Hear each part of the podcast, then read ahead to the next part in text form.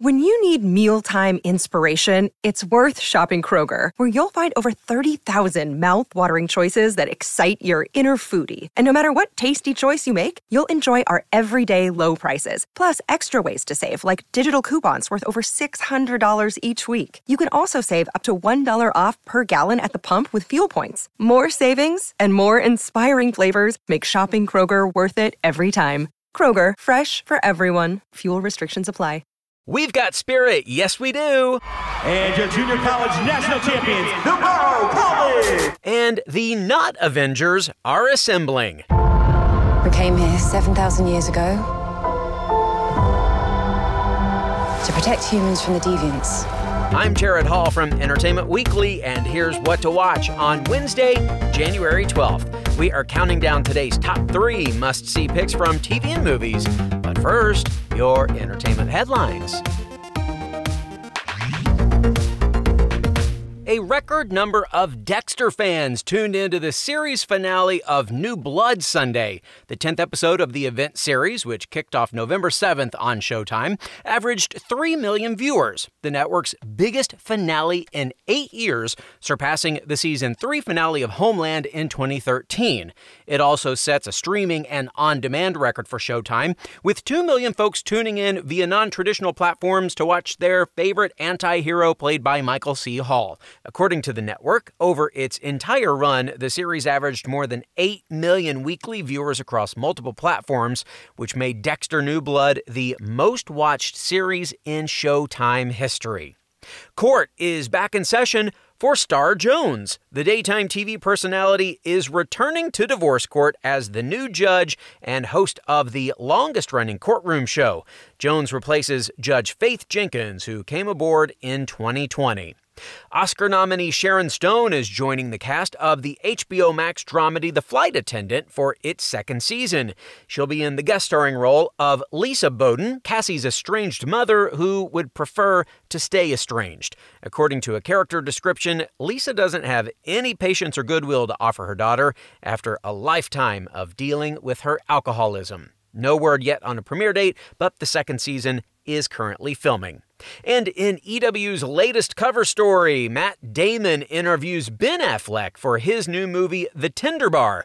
But the conversation between the two is wide ranging. Everything from Damon's favorite Affleck performances, how Kevin Smith, quote, saved Good Will Hunting, and their memories of Robin Williams, Affleck's not so positive feelings about the Justice League movie, and a lot more. Gigli is even part of their chat, and Affleck manages to find the silver lining in the negative reaction to that movie, in which he co starred with girlfriend Jennifer Lopez. Have a listen as he recalls part of a conversation he had with the movie's director, Martin Brest. It was a kind of a perfect storm. I remember talking to Marty on the Friday it came out, and I was like, it's just spectacular. It's like tsunami. It couldn't be worse. This is as bad as it gets.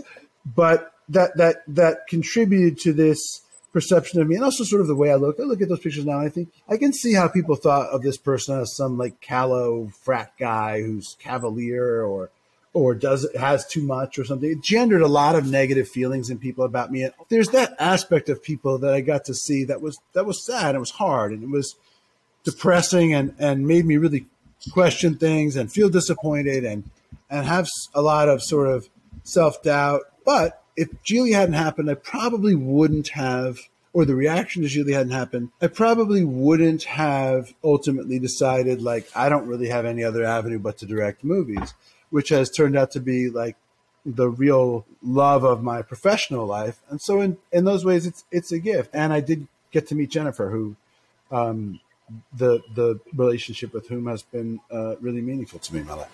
I remember you saying to me at that time, probably around the opening weekend, um, and I never forgot it. You said, uh, and while you were having that kind of real honest, those those real honest discussions, you said, "I'm in the worst possible place you can be." You said, "I can sell magazines, but not movie tickets." Yeah, I remember feeling like it was the worst of both worlds.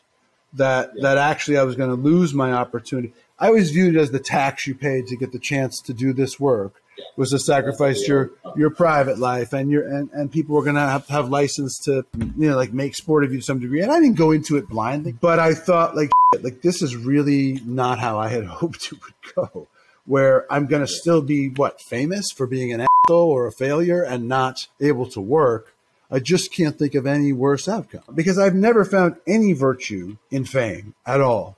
Short of like, I've probably gotten out of a couple of tickets, I've gotten reservations, but the whole point was to be able to do this job. Uh, that was it. Otherwise, what is it worth?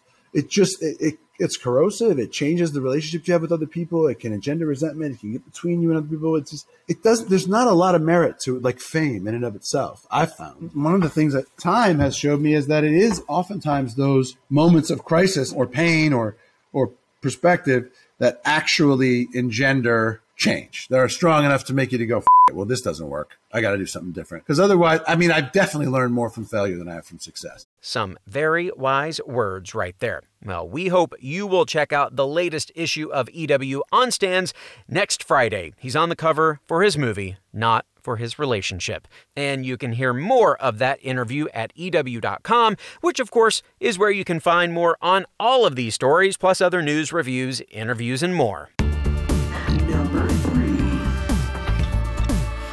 All right, let's head back to the OC to kick off today's top three picks with number three The Real Housewives of Orange County. This week, Shannon travels to Nashville to visit her mom and is surprised when her daughter Sophie opens up about her new relationship while Heather attempts to clear the air with Noella and treats Jen and Emily to a spa day where Jen opens up about her marriage.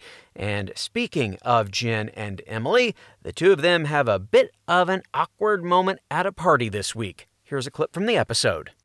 This purse costs $15,000 and it only holds lip gloss. I mean, I would like to pay off my student loans, but they're at 3% interest. I'm just going to pay $1,000 a month until I die. Briefly, right? Yeah, yeah. Yeah, you have to see. No one paid for me to go to school, Dr. Jack. I was on scholarship. But you said your family was wealthy. No, I went on scholarship. Did I your billiard boyfriend pay for you to go to school? No. Okay, then what did you pay him back? I paid him back anything he claimed because I wanted him to go away. Wait, I don't Was he hot? No. He's very smart, interesting person. Oh, you're telling me you're attracted to his personality? I really am. I still actually still am. He is. I don't believe that bullshit. Just say it. You like the money. No, say it. Say it. I- say it. Say I it. won't- no. Say it. No, you're lying. You're lying. Well, seems like Gina might need to come to the rescue yet again. You can catch The Real Housewives of Orange County tonight at 9 on Bravo. Number two.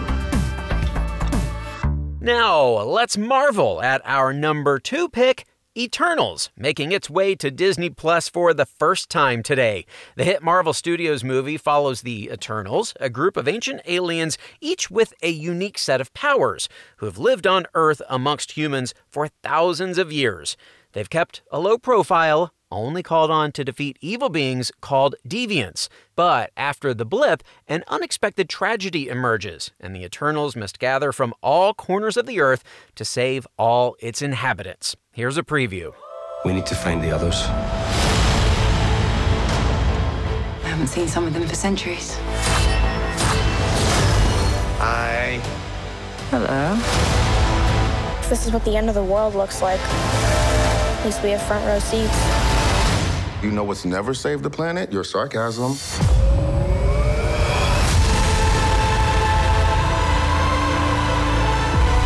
We have loved these people since the day we arrived. When you love something,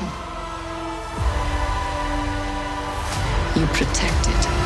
Well, this all star cast includes Angelina Jolie, Salma Hayek, Kit Harington, and a whole lot more, all of whom assembled for EW's Around the Table back when Eternals hit theaters. Here's Kumail Nanjiani explaining how he found duality in playing the character Kingo. We sort of talked a bunch, and I decided to, you know, because we're all, we're not any one thing. We all sort of contain like opposites. You know, sometimes you, nobody ever feels the same way day after day. So I was like, oh, let's, like all they're saying, all their characters are like strong and vulnerable at the same time. I was like, how do we find opposites to play. So, you know, to me, he's like, he's selfless and very self involved. He's sarcastic and he's very sincere. He's childish and also wise in some ways. So, and superficial and very deep. Yes, that's right. Yeah, superficial and very deep. So, it was just sort of like finding fun opposites to play. So, come for the star-crossed superheroes, stay for spoiler alert the Harry Styles cameo. You can stream Eternals right now on Disney Plus. Trivia. It's trivia time. Gemma Chan actually played a different character in the MCU before joining the cast of Eternals. So, what Marvel movie did she previously appear in? Iron Man, Captain Marvel, or Doctor Strange? Stick around for the answer and our number one pick. What to watch, we'll be right back. Another day is here, and you're ready for it. What to wear? Check. Breakfast, lunch, and dinner? Check. Planning for what's next and how to save for it? That's where Bank of America can help. For your financial to-dos, Bank of America has experts ready to help get you closer to your goals. Get started at one of our local financial centers or 24-7 in our mobile banking app. Find a location near you at bankofamerica.com slash talk to us. What would you like the power to do? Mobile banking requires downloading the app and is only available for select devices. Message and data rates may apply. Bank of America and a member FDIC. Welcome back to EW's What to Watch.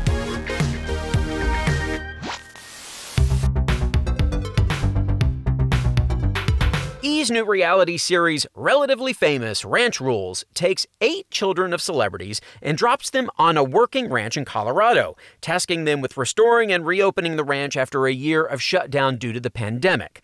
With that in mind, cast member Taylor Hasselhoff, daughter of David, had a very appropriate answer when we asked her, What you watching? I am currently watching my favorite show, Yellowstone. It is so binge worthy. Um, it is led by Kevin Costner, the lead. The acting is phenomenal. There's a lot of heart, humor, and action. It's based in a beautiful location on a ranch in the United States. I highly recommend it for anybody that's looking for a show that has love, romance, drama, action. The show has it all. I guarantee you'll fall in love with it, and you've got a lot of seasons to watch. So go ahead and watch Yellowstone. You guys would love it. See, what did we tell you? You can catch up with Yellowstone on Peacock, where the first three seasons are currently streaming, and you can see Hasselhoff on Relatively Famous Ranch Rules, premiering tonight at 9 on E. And now let's give a C H E E R for our number one pick. It's Cheer. Netflix's Emmy-winning sports docu-series is finally back for season 2 after a hiatus that saw a pandemic sweep the globe and one of the series stars arrested by the FBI. The new series will continue to follow Navarro College's Bulldogs cheer team as they struggle with the effect of their newfound stardom and COVID's impact on the 2020 cheer season, while also broadening the show's focus to Navarro's rival, Trinity Valley Community College. The nine new episodes will build to the 2021 National Cheerleading Championship in Daytona, spotlighting familiar faces and new contenders alike. Here's a preview. Since the show came out, there's just like so much craziness. We don't see each other as celebrity. I'm not gonna worship nobody. So I'm not gonna make nobody feel like they have to worship me. No matter how much I call myself the queen. I'm here to cheer for Monica. Growing up, we moved from house to house. I don't know where I'm sleeping tonight, but I know tomorrow at 6 o'clock I'm going to cheerleading practice. It's definitely the hardest season I've ever had. One of the show's breakout stars is facing a 15 year sentence. I can't even like process it right now. As we and that trailer alluded to, season one's breakout star Jerry Harris has since been arrested and accused of exploiting and sexually abusing underage boys. Season two will explore the fallout of those allegations and their impact on Harris's coaches and teammates. Here's director Greg Whiteley to explain. I think the way that I've explained it uh, to other people is it felt very much as though I were covering the death of uh, a friend. Yeah. That there was somebody that I thought I knew. Yeah. And now it, it appears, anyway, I want the, the judicial system needs to go through its process, but it appears right. that there were aspects of Jerry's life that I just didn't know. and his close friends didn't know didn't know this about him either. Right. I'm convinced that that's true. And the amount of time that I spent with them, and as, as many times as I've, as I've asked that question of them, and the, the lawyer for the twins who, who have accused Jerry, um, she's a victim herself. Yeah, of, she's uh, sexual yeah. abuse. And she explained it best when she says that's sort of the nature of this crime. Um, it's something that the people are only able to do it when they're really good at hiding that, even from people who are close to them. Yeah. But when when that comes to light, it just feels as though this person you thought you knew is Yeah, now dead, gone, and, yeah. and it felt very much like that. It was just unbelievably sad. And then you just add on top of this getting to know the twins Yeah. and their story and how their lives were impacted by these events, and you just it just yeah, it's awful. Indeed, it really is. You can see how Cheer addresses the case and everything else in season two, streaming on Netflix now. Trivia. And lastly, today, the answer to our trivia question What Marvel movie did Gemma Chan appear in as a different character before joining the cast of Eternals? Iron Man, Captain Marvel, or Doctor Strange? Call it a trick of the multiverse. The answer is Captain Marvel, in which Chan played the blue skinned Star Force sharpshooter Minerva. Chan told EW that it was, quote, somewhat of a relief not to have to spend four hours in the makeup chair every day on Eternals and to not be, quote, finding blue paint in my crevices weeks later.